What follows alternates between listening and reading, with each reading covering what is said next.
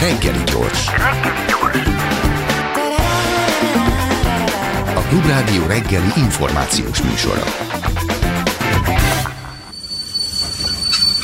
Reggeli személy. Kijött tegnap a Medián friss felmérése, és vendégünk maga Hann Endre, az intézet, a Medián ügyvezetője. Jó reggelt kívánok, szervusz! Jó reggelt kívánok a hallgatóknak is! Vidám, hát most az ország szeme... Pozitív, optimista reggelt kívánok mindenkinek. Az ország szeme rajtatok, illetve hát a Mediánon és a Medián friss felmérésén, ami hát egy nagyon magabiztos Fidesz győzelmet lát a számok alapján, a megkérdezettek válaszai alapján. Nem kizárható akár egy kétharmad sem, ha jól értelmezem a méréseket. Tehát most az ország egyik fele annak drúkol, hogy jöjjön el a korábban nem sűrűn látott pillanat, amikor a Medián téved. Az ország másik fele meg nyilván nem ennek drúkol, hanem annak, hogy na most legyen igazatok. És hát 18-ban egyedül te mondtad. Nem is emlékszem olyanra, hogy rajtad kívül bárki más mondott volna olyat, hogy kétharmad lesz. Hát igazad lett. És ha jól értem, akkor nagyjából nagyon hasonlókat mértetek most, mint akkor. Igen, a válasz, rövid válaszom. Igen, nagyon sok minden a kérdésben már benne volt, amire mindenre tudnék, vagy szeretnék részletesen válaszolni, amennyire belefér a műsorba, de azért mégis mielőtt rátérnék, egy dolgot szeretnék mondani. Őrült csatazaj van, ezt persze 4 évenként mindig elmondjuk, hogy durvul a kampány,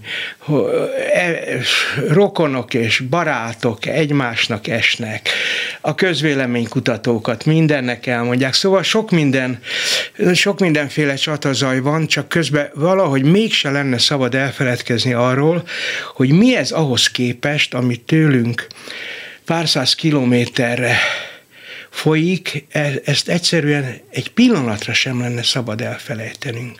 Azt a brutális agressziót, amit Ukrajna ellen elkövettek, ahol családok menekülni kénytelenek, ahol gyerekek meghalnak. Szóval nem akarom én ezt túlragozni, és nem is akarom elvenni az időt ettől a műsortól, de azt gondolom, hogy ezt azért mindenki, aki gyűlölködik itt most Magyarországon, az valahogy egy pillanatra megállna és belegondolna ebbe. És akkor úgy kanyarodok tovább a kérdésed nyomán, hogy itt nem csak arról van szó, hogy ki minek drukkol, hanem arról, hogy megpróbálom a lehető legnagyobb derűvel elviselni azt, amit kapok, és a Medián, mint intézmény kap ezekben a napokban, órákban, arról az oldalról, arról az ellenzéki oldalról, amelyik tagjainak, választóinak ez csalódást okoz, és ez teljesen rendben van, hát megbocsátható.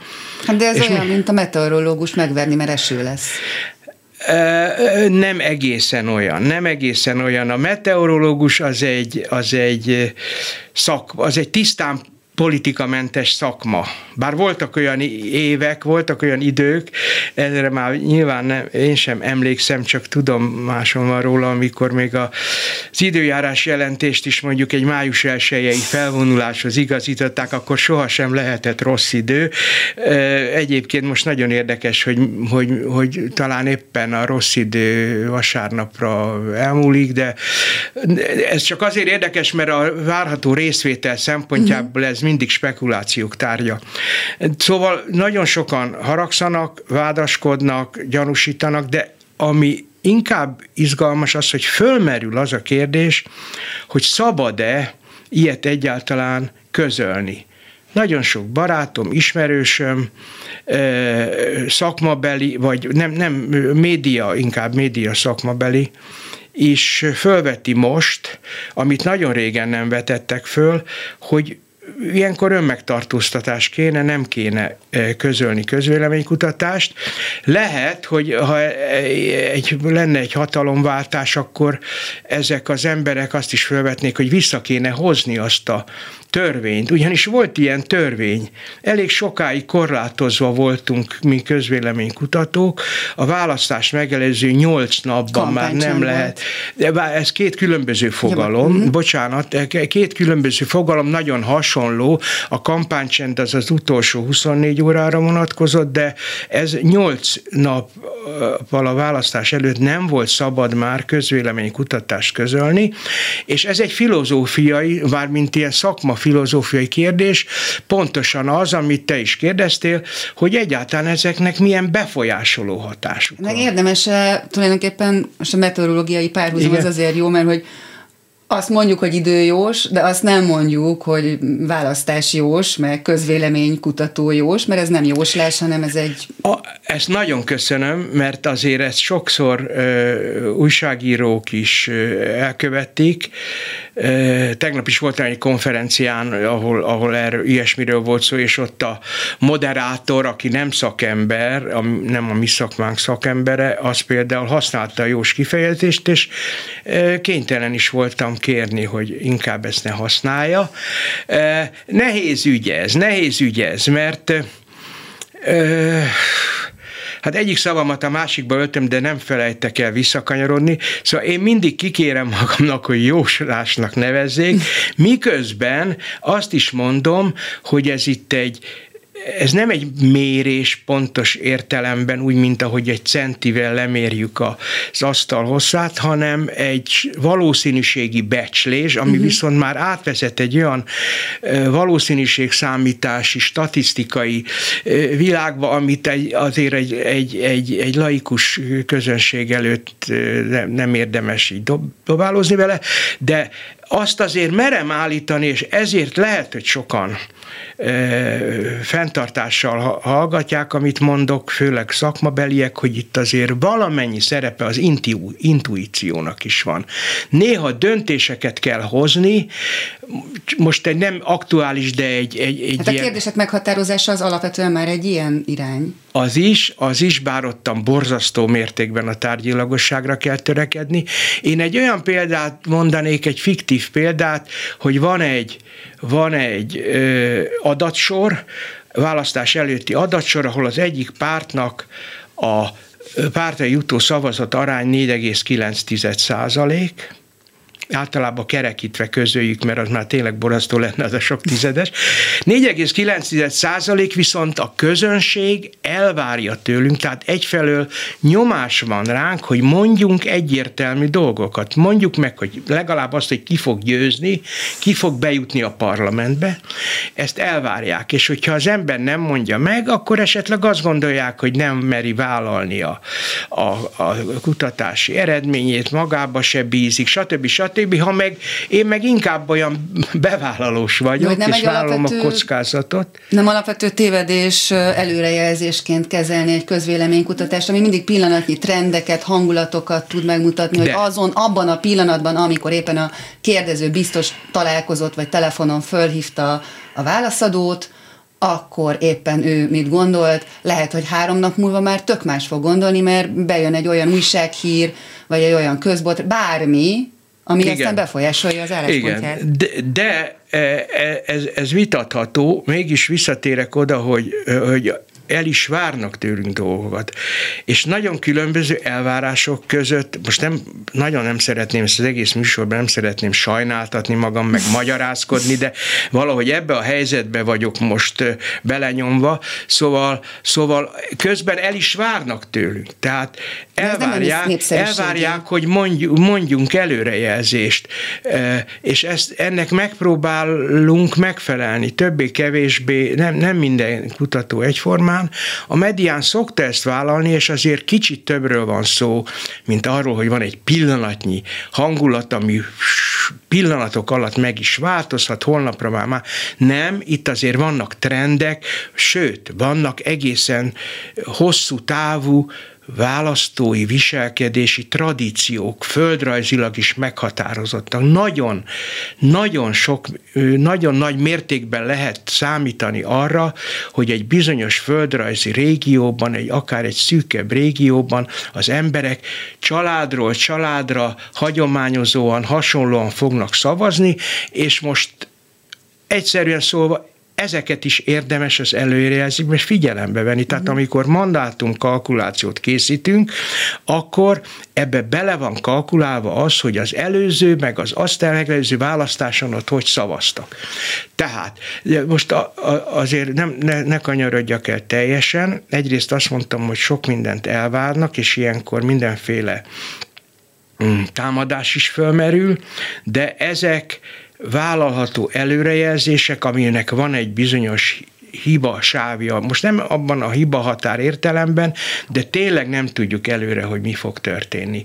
És bár az utolsó napok már nagyon ritkán tudnak olyan hatással lenni, ugyanis akkora a kampányzaj mind a két oldalról, hogy majdnem mindegy, hogy ki mit dob még be. Tehát Orbán Viktor kimehetne pucéron az oktogonra, nem biztos, hogy ez feltétlenül sokat változtatna a szavazatét. Ez nagyon izgalmas gondolat, de idáig nem mennék el a fantáziába, inkább konkrétumot mondanék. Olyan botrányos dolog került napvilágra itt a napokban, aminek tényleg meg kéne rengetnie egy teljesen normálisan működő demokráciában az alapokat, földrengésszerűen. Ez a bizonyos orosz behatolás a külügybe. Én nem tudom pontosan. Évtizedes behatolás. Mondjuk, igen. Egyrészt azt gondolom, amikor hallottam, nem lepett meg nagyon. Az meglep, hogy ez most nyilvános, hogy ilyen alaposan utána néztek. Bevallom, ebben a közvéleménykutatásos időszakban olyan nagyon sok idő nem volt, hogy alaposan megnézzem, hogy mik is a bizonyítékok, de ez most mindegy. Ez az ügy, az egész magyar politikai életet meg kellett volna rengesse, de éppen azért, mert kampány van, lehet, hogy erre időzítették, de már nem nagyon várható tőle, hogy alapvetően elgondolkoztass. Az a baj, hogy nincs idő elgondolkoztatni az embereket, mert kapásból mindenki a párt állása szerint válaszol, már megint jönnek, milyen hülye... Ezt a szociálpszichológia amúgy is ismeri, hogy ennek mi áll a hátterében, olyan kognitív diszonanciát okozna az, hogy most egy hirtelen változás, és itt már nem is a sima pártpreferenciáról, itt már attitűdökről, tehát értékválasztásokról van szó. Tehát azért ezek tényleg bonyolultabb dolgok, nincs sem, hogy 3 nap alatt szignifikáns változást idézzen elő egy bármilyen közbotrány, de azt azért ti is megmértétek, hogy a fideszesek körében, tehát a biztos pártválasztó Fideszre szavazók körében a többség azt gondolja, hogy az orosz agresszió Ukrajnával szemben egy jogos önvédelem lényegében. Igen, hát ez 10 év erőteljes politikai befolyásolásának az eredménye. Nem akartam durvább szót használni, mert ez nem tisztán propaganda is van benne, de hát itt azért volt egy nagyon erős külpolitikai orientációváltás. Igen, hát ez a szociálpszichológia, de akkor még mindig azt hiszem, nem válaszoltam egészen arra, hogy ez hogyan befolyásol, mert ez is benne volt az első kérdésben. Hát itt is egy kicsit tanácstalanok vagyunk. Konkrét helyzetben konkrétan lehet így is, úgy is. Amerikában, ahol jóval nagyobb hagyománya van ennek a szakmának, és ahol tényleg hatalmas költségek is, egyetemi kutatások ezrei segítik elő a jobb megértését a közvélemény mozgásának. Ott is rengeteg kutatás mutatta azt, hogy így is hat, meg úgy is hat. Mozgósíthat, és otthon is tarthat. Adott esetben, igen. És ez nagyon nehéz ezt most pontosan kitalálni. Hát például, most akkor menjünk le én is, ahogy te jöttél szociálpszichológiai megfontolásokkal, ami nekem nagyon kedves, mert hiszen magam is azt végeztem, de itt inkább ilyen egyéni személyiségpszichológiai dolgokra utalnék, hogy valaki sikerorientált vagy kudarckerülő. Van 2 ilyen nagy motiváció kategória, és ez társadalmilag is valamennyire meghatározott, de alapvetően a családi szocializációban Európában dől el. Mindegy, attól tartok, hogy a magyar társadalomban egy kicsit túl sok a kudarc kerülő, és egy kicsit túl kevés. Ez abban is megmutatkozik, hogy a magyarok jellemzően, és erről tényleg vannak kutatások, nem a verseny elkötelezett híve, szóval ez... De tehát túl mélyen vannak azok a berögződések, hogy úgyse sikerülhet, múltkor se sikerült, most se fog sikerülni. Na most nem akarok itt azért nagyon pszichologizálni, de csak inkább azt mondom, a magunk mentségére is, hogy bizony lehet, hogy ez a nagyon kedvező eredmény a Fidesznek egy rossz idő esetén egy nem kemény mag Fidesz szavazót, a perem szavazókat, akik úgy, adott esetben elmegyek és leadom a voksomat, az azt mondja, hogy akkor minek menjek el, anélkül is meg lesz. Vagy egy ellenzéki szavazó olvassa ezt, teljesen feldúlja magát annyira, hogy a Facebookon posztol is, és a Mediánt is elmondja mindennek, és hogyha esetleg lett volna valami családi program, ami miatt nem ment volna, na, így aztán biztosan elmegyek. Hát most két szélső példával érzékeltettem azt, hogy ez majdnem, hogy megjósolhatatlan, de amire a legelején kérdeztél, az nem teljes képtelenség, hogy ezzel vádolnak is időnként közvéleménykutató. Tehát nem egyszer fordult elő az elmúlt 31-néhány évben, hogy a Medián esetleg nem a róla feltételezhető, hogy elvárt eredményt hoztak ki, például megrendeléseket kapott a Gyurcsány kormánytól, és közben kimutatta, hogy Gyurcsány a legnépszerűtlenebb politikus. Hát ez többször előfordult, de hogyha valami ilyen szokatlan jön elő, akkor elkezdenek spekulálni. Például a Fideszt hoztuk ki győztesnek most sok-sok évvel ezelőtt egy felmérésben, és olvastam kimondottan, akkor még nem Facebookon voltak ilyen fórumok, és ott vitatkoztak, és hát nyilvánvaló, hát azt akarja, hogy a fideszesek otthon maradjanak. Hát ez le van írva, tehát mintha ez tudat. Hát, sőt, mi több, hasonló vagy ebbe játszó vádakkal illet téged Kálomista remek műve is, amire a végén akartam rátérni, de hát jó, itt a remek apropó. Térjünk majd rá a végén. Kálomista... Igen. Van értelme egyébként úgynevezett fikció miatt perelni, amit ugye ott bukott el emberünk, hogy azt mondta, hogy ennek minden kockája a valóság. Nem, mondott ilyet is. Az az ő baja, hogy ő totálisan ellentmondó kijelentéseket tett ezzel kapcsolatban. Nekem nem nagyon van kétségem, hogy azt a pert meg fogom nyerni. A bajom az, hogy nagyon elhúzódik minden ilyen. Az ember szeretne gyorsan végére járni. Hát fölmerült itt tréfásan az a kérdés, hogy hogy ki fizet, hogy a Fidesz fizet, vagy a kormány fizet, hát azt tudom rá ugyanilyen viccesen válaszolni, hogy a kormány nem fizet, de Kálomista fizetni fog ezért. Na, mindegy, hát erről a filmről már sokat beszéltünk, tudnék róla mesélni, főleg nem, arról tudnék mesélni, hogy milyen hatással volt rám és a környezetemre. De azt hiszem, ez most messzire vezet. Tehát azt valóban benne van a légkörben olyan gyanakvó, közismert dolog, hogy összeesküvés elméletek burjánzanak, és az egyik ilyen összeesküvés elmélet, hogy a közvéleménykutatók meg vannak vásárolva, mindegyik valamilyen oldal, valamilyen párt fizetési listájának a kedvezményezettje, és e szerint mér. Hát ezt azért nem lenne könnyű bebizonyítani, de bizonyos tendenciák időnként fölmerülnek, viszont ez nagyon-nagyon kártékony, és nem azt mondom, hogy ez az emberek bűne, vagy butasága, vagy tévedése, hogy összeesküvés elméletekben hisznek, nem. Ez egy nagyon nagy részben tudatos megosztásnak a következménye. És az emberi természettel való visszaélés. Hát az is, de mondjuk azt én személyesen is mondhatnám tragédiának is, hogy tragédiának élem meg. Ugye elég régen üzöm ezt a szakmát, Most csak beszéljünk arról, hogy a rendszerváltás kezdetétől a Medián most már ebben az értelemben a legrégebbi működő cég, mert 89-ben alakultunk, 90-es választáson már, sőt már a 89-es négyigenes népszavazáson jelen voltunk, szóval azokban az években, végig majdnem, hogy a 90-es években sokkal kevésbé volt ez a stigmatizálás, megosztottság. Tehát arra gondolok, hogy például 2002-ben volt egy ilyen nagy,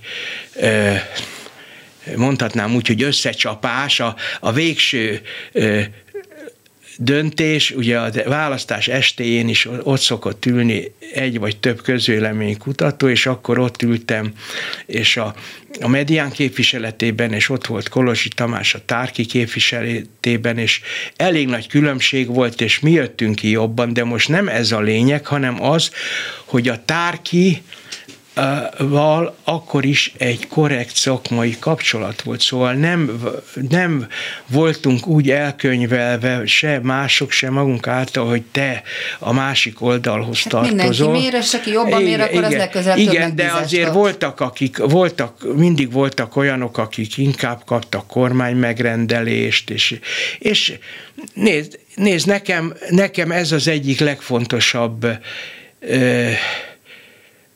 tehát élet meghatározó problémám, hogy ezt a szakmát nagyon szeretem, valamikor régen szinte véletlenül csöppentem bele, de nagyon elkötelezett lettem abban, hogy ezt a szakmát jól üzzem, és egy nagyon nehéz dolog, hogy elválasszam a személyes érzelmeimet, preferenciáimat, bármilyen kérdésben, de különösen ilyen pártválasztási kérdésben a szakmai működésemtől.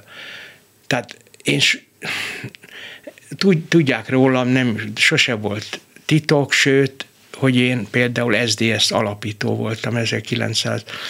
Mindenfélét alapítottunk, akkor én benne voltam a Nyilvánosságklubban, az első szabad szakszervezetben. Szóval nem nehéz rólam feltételezni, hogy én alapvetően egy liberális beállítottságú ember vagyok. Ezzel együtt azt gondolom, hogy egyáltalán nem, hogy nagyon törekszem arra, hogy főleg a kérdések megfogalmazásában, és főleg az eredmények értelmezésében nem mutatkozzon meg. Igen. És sajnos a szakmának ez a megosztottsága, és az, hogy ki szinte bele nyomják az embert, de hát ezt a médiás... Egy elfogult pozícióban is. Ugyanúgy... Ez nagyon-nagyon megnehezíti, mert vannak, akik ezt kevésbé következetesen és tudatosan követik. Ugyanebben tényleg azt látjuk, hogy oké, miért valamit a Medián, miért valamit az Ávec, ami eléggé más, mert ők ugye azt mérték, hogy 46-43, tehát egy hiba határon belül van a különbség. Igen, érdemes figyelni, bocsánat, a tendenciákat is, mert korábban a Závecnél például jóval biztosabb ellenzéki vezetés volt sok felmérésben. És nálunk meg, és ez izgalmas is, majd erre is kérdeztél, érdemes, ha lesz még idő visszatérni, hogy nem változott olyan sokat március végére, február végéhez képest. Ez egy nagyon izgalmas kérdés megint, hogy a háborúnak milyen hatása volt, mert február végén pont olyan szerencsés pillanatban kérdeztünk, vagy olyan volt az nem pillanat, hanem az a pár nap, hogy pont a közepére, a felmérés közepére esett a háború megindítása, 24-e, és ezért meg tudtuk nézni a két mintarész, a háború, a agresszió előtti, meg utáni válaszolóknak a válaszait. Nem kérdeztünk rá a háborúra, de vajon változott-e?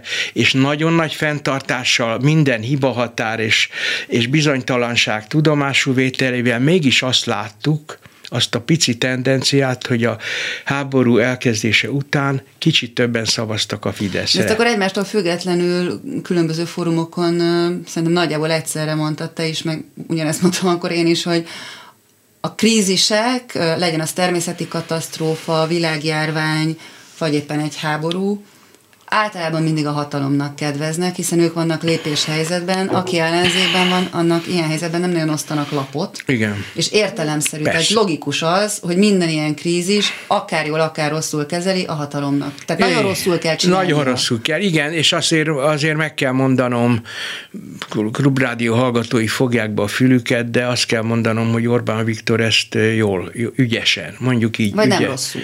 Mondjuk így, nem rosszul. A maga szempontjából. Na most azért még gyorsan akkor azt elmondom, hogy ha ez így van, hogy a háború a Fidesz malmára hajtotta a vizet, akkor miért nem változott lényegesen a Medián felmérési eredménye február végétől március végéig, mert 1 százalékpont különbség van. Én azt gyanítom, és itt jön az, amit kicsit nagyképűen az előbb intuíciónak neveztünk, de mondjuk azt, hogy politikai, pszichológiai elemzés, az még nagyképűbben hangzik. Nem, itt arról van szó, hogy van ilyen feltevésem, hogy igenis hatott a háború.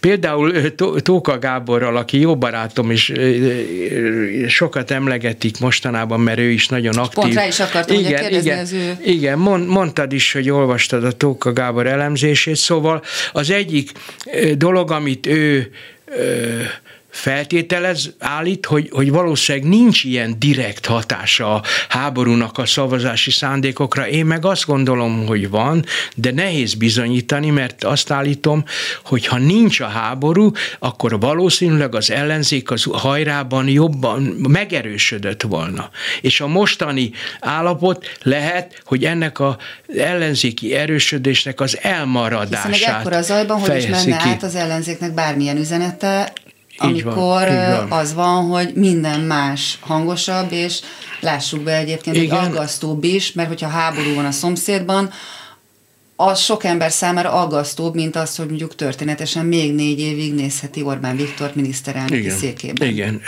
ezt nagyon, nagyon jól mondod, és hát ráadásul tényleg ez az ellenzék azért bármennyire is próbált egységet teremteni, mégiscsak 6 párt, 6 különböző érdek, mindenki szereti elmondani a saját elgondolásait, elég sokszor voltak ilyen párhuzamos programismertetések is, van közös program, de ami ott van bennük, hogy a törekvés, hogy megmutassák magukat, ez teljesen nem lehetett leállítani és megfékezni, és mindent egybevetve sokkal nehezebb egy ellenzéknek, pláne ilyen sokszínűnek kormányképességet mutatni. Aki kormányon van, annak persze, hogy a kormány képességét meg lehet kérdőjelezni. Elég sok kritika is érte a kormányt azért, hogy nem annyira kormányoz, mint kommunikál, de minden egybevetve egy átlagember számára az az adottság, hogy ők ülnek a kormányrúdnál, az sugallja, hogy ők kormányképesek. Ebben az ellenzék nem volt elég sikeres, de én most nem akarom megmagyarázni az ellenzék győzelmét, egyrészt, vagy vereségét, mert én egyrészt nem állítom, hogy vereséget szenved, azt állítom, hogy nagy valószínűséggel előrejelzés vagy nem. Ami engem nagyon izgat, nem tudom, hogy erre van-e szakmai válasz, majd legfeljebb elhajtasz a kérdéssel. Másért szavaznak mondjuk a biztos pártválasztók, és nem csak a biztos pártválasztók, hanem mondjuk a fülke magányban döntők a Fideszre 4 éve, 12 éve és most, vagy ugyanazért? Hát el nem hajtalak, de ez egy nagyon nagy kérdés. Egyrészt biztos, hogy másért. Egész biztos, hogy másért. Az első, tehát a 2010-es győzelemben nagyon erős volt a negatív, a protest. Nagyon, nagyon. Hát az is már megerősített, egy nagyon erős... 4 éve az nem jött be? Nem, az nem.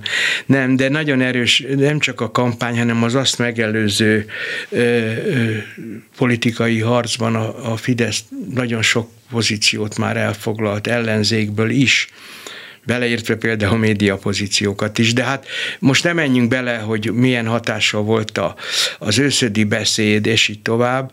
Szóval az biztos, hogy ma másért szavaznak, de ezt most nem fogjuk tudni itt végig szálazni, hogy ki mindenki. Az biztos, hogy mára a Fidesz olyan erősen kiépítette a pozícióit, a klientúráját, olyan széles társadalmi rétegek lehetnek érdekeltek a Fidesz hatalmon maradásban. Nem csak azok az oligarchák, akik ezeket a elképesztő építkezéseket finanszírozzák, mondjuk azt a több hintelen tonna betont, amit napról napra beleöntenek ezekbe az építkezésekbe, hanem az a sok-sok beszállító, az a sok-sok szakmunkás és szakember, aki ezekben dolgozik, az is átérezheti azt, hogy lehet, hogy neki ebben valamiféle érdekeltsége van, hogy ez fönnmaradjon. És mindeközben egy másik erős befolyásoló tényező, vagy legalábbis nekem annak tűnik, és ami korábban nem volt jellemző, és az utóbbi években harapózott el, nagyjából a 2015-ös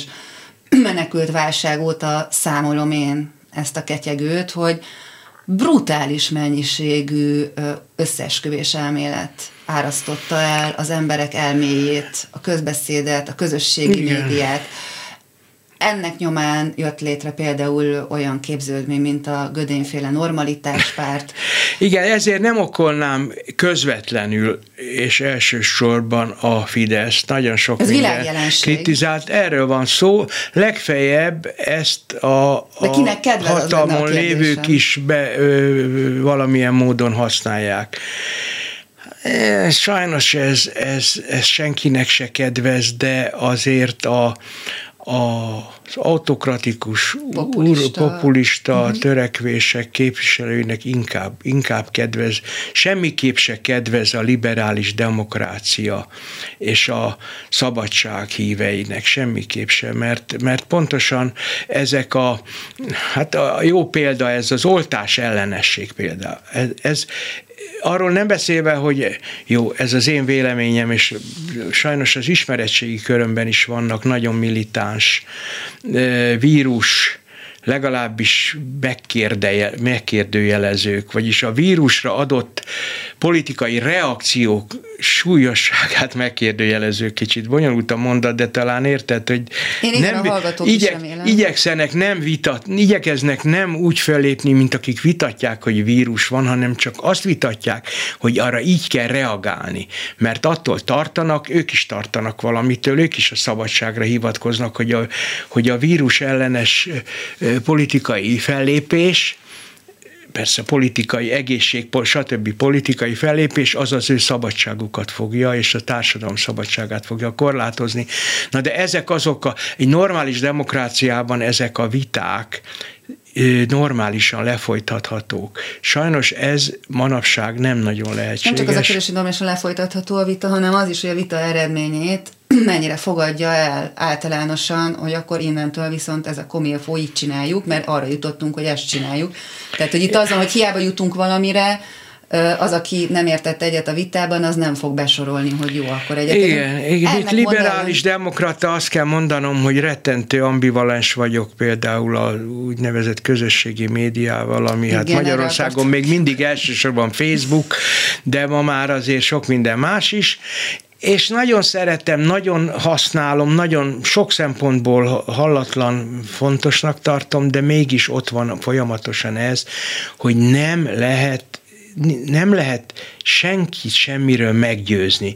Tehát mindenki hajtogatja magáét, és hát ez a demokrácia, Facebook demokrácia, hogy mindenkinek ugyanolyan súlyú a véleménye, nagyon nehéz megkülönböztetni egy sokdiplomás szakember véleményét abban a teljesen egységes felületben. Legfeljebb az alanyállítmány jobban stimmel. Igen, de egy futóbolond véleménye is néha egész jól van megszerkesztve grammatikailag. Nagyon kevés időnk van, 10 percig igazából, úgyhogy kicsit most megsoroznám, mert még nagyon sok kérdésem van. Kinek kedvezne most egy nagyon magas, akár rekordi részvétel vasárnap? Ez mindig kérdés, nagyon gyakran kialakulnak kvázi konszenzusok. Pont a többször fölidézett 4 évvel ezelőtti kutatásunk volt, nagyon szép és megdöbbentő, vagy akkor sokaknak sokkoló példa arra. Teljes konszenzus volt az elemző körökben is, hogy a magas részvétel az ellenzéknek fog kedvezni. Húzzuk alá, hogy az elemző nem egyenlő közvéleménykutató, az két külön szakma. Jó, de néha átcsúszik. Szóval mindegy, teljes konszenzus volt. Ehhez képest annak a 4 évvel ezelőtti Medián kutatásnak, amit sokszor emlegetnek, pozitívan, jól esik, de mondjuk szerencsénk volt, abban pont az volt a truváj, vagy a meglepetés, hogy kiderült, hogy a Fidesz olyan erővel mozgósított elsősorban a kistelepüléseken, hogy gyakorlatilag ezzel érte el a 2/3. Igen. És hogy most mi van, ezt mi innen Budapestről olyan nagyon nehezen tudjuk megmondani, az biztos, hogy a Fidesznek erre megvan a kapacitása, megvan a forrása hozzá. Hogy ezt hogy építette föl, az más kérdés, teljesen egyenlőtlen, teljesen irreális az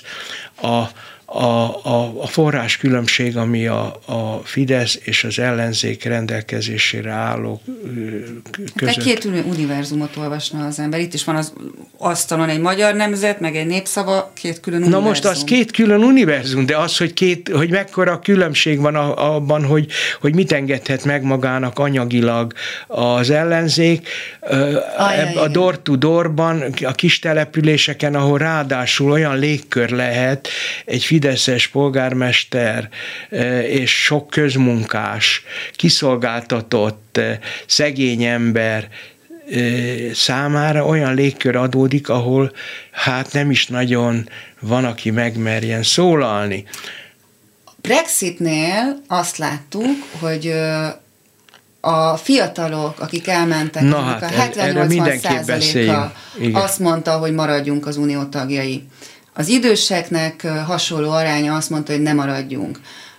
Viszont azt is láthatjuk, hogy az időseknek valami 80%-os volt a részvételi aránya a Brexit szavazáson, a fiataloknak a 40%-a ment el, igaz, nekik a döntő, egyértelmű, határozott abszolút többségük a maradás mellett szavazott.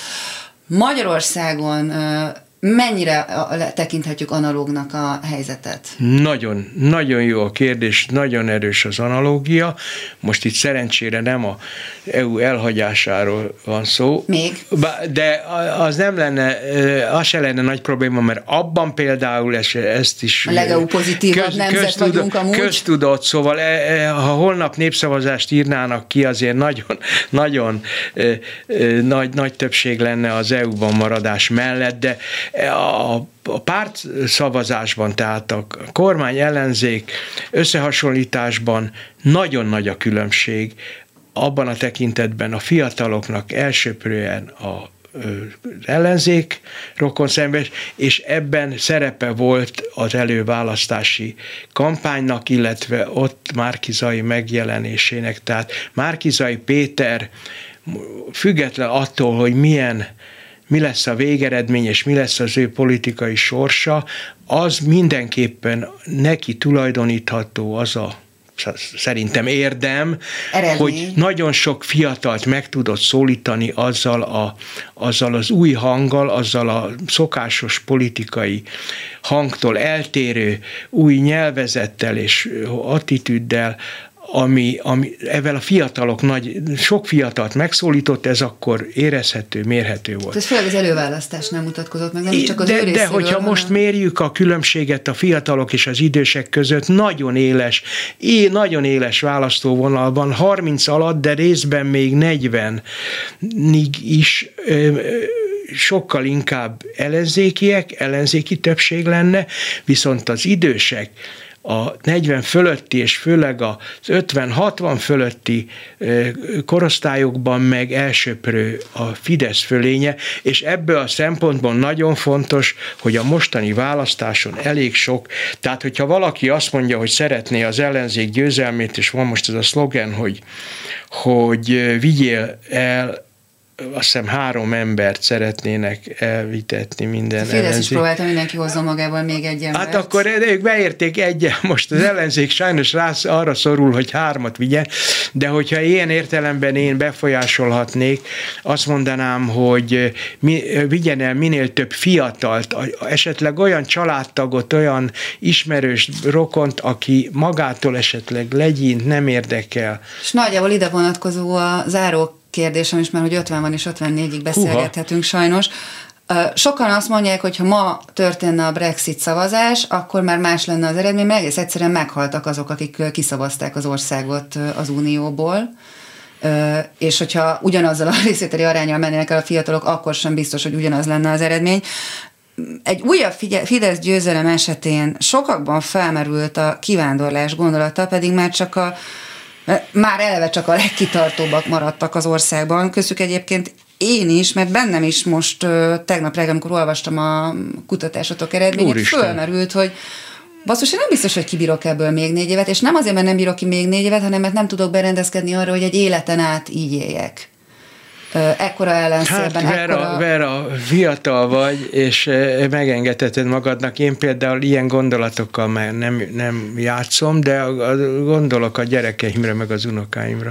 De hogy itt van egy ilyen sok fiatalban joggal felmerülő kérdés, hogy itt lassan már nem marad olyan jogállamiság, amit még le lehetne bontani. Nem marad olyan fék és ellensúly, amit le lehetne bontani. Vajon mennyien éreznek így, mennyire hasonló okokból éreznek így, mint mondjuk én, és mennyire sokan mondják azt, hogy én nem bírok még 4 év Fidesz. Az én buborékomon kívül is sokaktól hallom, tehát mit tudom én, a barátnőm körmöse is azt mondja, hogy ő nem bír még 4 évet, meg a vízvezetékszerelő is azt mondja, hogy nem bír még 4 évet. Igyekszem gyorsan válaszolni, mert azért ez is egy nagyon összetett kérdés. Egyrészt van legalább 2 attitűd van, ami embereket kivándorlásra ösztönözhet. Az egyik az ilyen kvázi politikai, társadalmi, a másik egyszerű gazdasági. És azért, akik ma külföldön élnek, nyugaton és külföldön szavaznak, sajnos elég kevesen, és ebben, ha belemennénk, ugye, hogy ez milyen igazságtalan. Nem jó szó, hogy igazságtalan, ez egy nagyon nagy disznóság a választás. Miközben mások meg levélben is szavazhatnak. Jó, hát ez is köztudott, nem akarok belemenni, ebből a szempontból érdekes, hogy azért akik most kint élnek, azoknak egy jelentős részét nem foglalkoztatta ennyire a politika, egyszerű megélhetés is.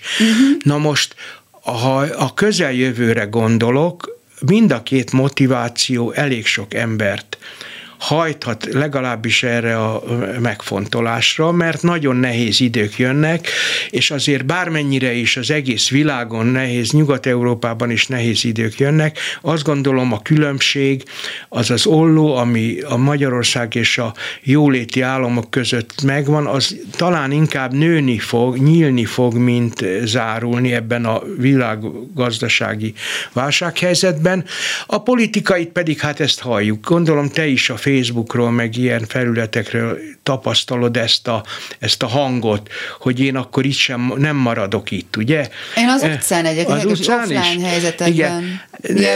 Én nagyon remélem, hogy ezt nem kell teljesen komolyan venni, van ilyen hirtelen felindulás, olyan hirtelen felindulás is volt, hogyha ez vagy az nyer az előválasztáson, én akkor biztos nem szavazok az ellenzékre, azért ez mára szerintem eloszlott. Szóval vannak ilyen hirtelen felindulások, és nem olyan egyszerű azért elhagyni egy hazát, egy otthont, egy életpályát, de én is tartok ettől, és ez az a baj, hogy ez egy kontraszelekció, mert minél több fiatal megy ki, annál inkább marad itt egy fáradt, idősebb, kevésbé ha visszatérjek arra a szempontra, hogy kevésbé versenyorientált társadalom marad itt, és valószínűleg ez a jövendőbeli szavazási szándékokat is befolyásolja. Tehát én nagyon-nagyon rosszul viselném, hogyha ezek a mostani hirtelen felindulások valódi elindulássá válnának, mert az mindannyiunknak, akik itt maradunk, Hát nagyon súlyos. Azoknak lenne. Is, akik elmennek, hiszen nekik is ez a hazájuk. Az időnk sajnos lejárt, pedig ezt a beszélgetést Hann Endrével, ezért már egyszer leszúrtak, hogy ásan ejtem. Igen, Hann Endrével, a Medián ügyvezetőjével nagyon köszönöm, aki későn kapcsolódott be, annak mindenképpen ajánlom, hogy hallgassa vissza online felületeinken ezt a beszélgetést. A hallgatóinknak pedig nagyon köszönöm az egész reggel tartó figyelmüket. A mai műsor készítésében részt vettek Dobos Kriszta, Bíró Kristóf, Petes Vivien és a szerkesztő műsorvezető Selmeci János, valamint Mérő Vera. Minden jót kívánok! A most hallott műsort is megtalálja a honlapon. www.klubradio.hu. A szó elvész, de a hang megmarad.